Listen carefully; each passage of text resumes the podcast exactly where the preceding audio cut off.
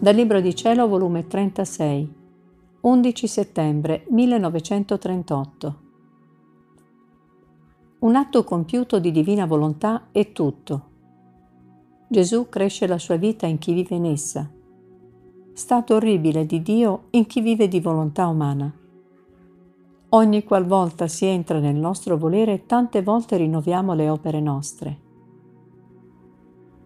Sento che il mare del voler divino mormora sempre dentro e fuori di me e spesso spesso forma le sue onde altissime e mi inonda tanto che lo sento più che vita propria. O volontà divina, quanto mi ami, che vuoi darti sempre senza mai cessare per formare la tua vita nella povera anima mia. Ed è tanto il tuo amore che giunge fino ad assediarmi di luce, di amore, di sospiri per ottenere l'intento e il mio sempre amabile Gesù, sorprendendomi, mi ha detto, Figlia mia benedetta, nella nostra volontà compiuta viene racchiusa tutta la gloria che la creatura ci può dare, l'amore con cui dobbiamo amarla e l'amore con cui essa ci deve amare. Sicché in un atto della nostra volontà compiuta possiamo dire, abbiamo fatto tutto, tutto abbiamo dato, anche noi stessi, e tutto abbiamo ricevuto perché col vivere in essa tutto diamo e tutto prende, e tutto ci può dare. Invece se la creatura non vive nel nostro volere, se la nostra volontà non è compiuta, non possiamo dare tutto.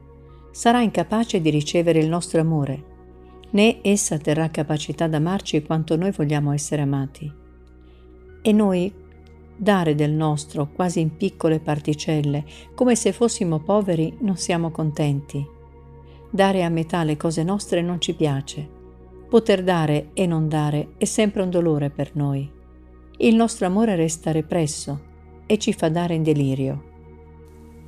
Ecco perciò vogliamo l'anima vivere nel nostro voler divino, perché vogliamo dare tutto e sempre, senza mai cessare di dare. Il nostro essere divino non si esaurisce mai. Quanto più diamo, più possiamo dare. E il dare per noi è sollievo, e felicità e sfogo d'amore e comunicazione di vita nostra che facciamo. Ed è tanto il mio amore che mi sto nell'anima per crescere me stesso.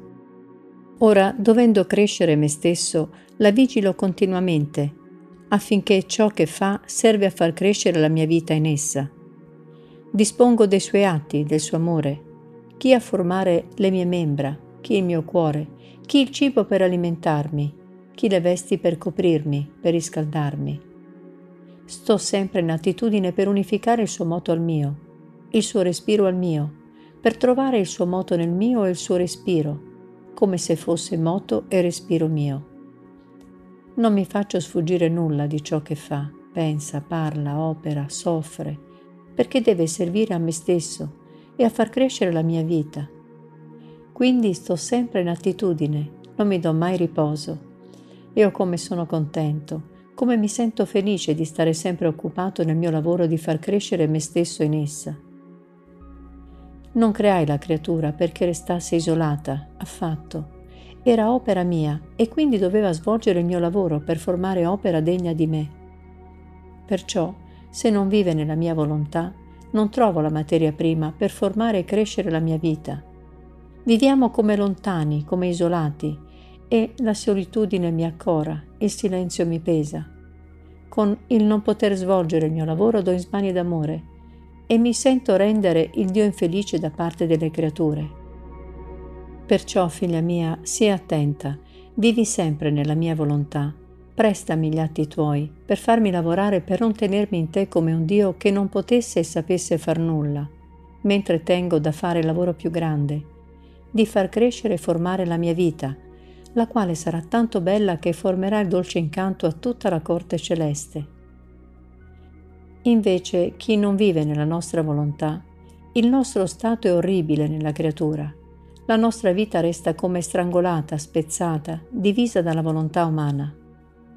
I suoi atti non possono servire a formare e crescere la vita nostra, anzi servono a spezzarla, in modo che dove si vede un piede nostro, dove una mano, dove un occhio, come ci fa pietà vederci così strangolati. Perché la nostra volontà è unità e dove essa regna, di tanti atti ne forma uno solo, per formare una sola vita. Invece la volontà umana non fa altro che atti spezzati tra loro, che non hanno virtù di unirsi, anzi mettono in pezzi la nostra vita divina in loro. Non vi è cosa più orribile, scena che farebbe piangere anche le pietre, che vedere nell'anima che fa la sua volontà il modo straziante come riduce la nostra vita in essa. I suoi atti indegni, che si allontanano dall'origine della sua creazione dissimili dal suo creatore, formano il coltello per fare in pezzi la nostra vita divina. Come ci addolora. Come la nostra opera creatrice resta deformata, disonorata, e il nostro scopo della creazione distrutto. Ah, se fossimo capaci di dolore, la volontà umana amareggerebbe il pelago delle nostre gioie e felicità immense. Onde stavo seguendo tutto ciò che ha fatto la divina volontà, tanto nella creazione quanto nella redenzione, e tutto trovavo in atto come se tutto si volessero dare a me. E il mio dolce Gesù ha soggiunto. Figlia mia, tutto ciò che è stato fatto dal nostro ente supremo sta tutto in atto come se lo stessimo facendo per amore delle creature, perché tutte le opere nostre furono fatte per loro. Ora la creatura che entra nel nostro voler divino le trova tutte, e tutte vogliono darsi ad essa, ed essa nel vedersi così amata le fa sue, le ama, e ci ama per tanti doni che le facciamo. In ogni dono che le facciamo vorrebbe darci il ricambio della sua vita, per gratitudine e riconoscenza e per ringraziarci dei tanti doni che le abbiamo dato. Quindi si sente dato il dono del sole, del cielo stellato, del mare, del vento, di tutta la creazione. Si sente donata la mia nascita, le mie lacrime, le mie opere, i miei passi, le mie pene, il mio amore con cui l'amai e l'amo. E oh come si sente felice. E facendo sue tutte le opere nostre e la mia stessa vita, ci ama nel sole con quello stesso amore con cui lo creai, e così in tutte le altre cose. Mi ama nella mia nascita, nelle mie lacrime, nei miei passi, nelle mie pene, in tutto, e oh come ci felicita, ci glorifica.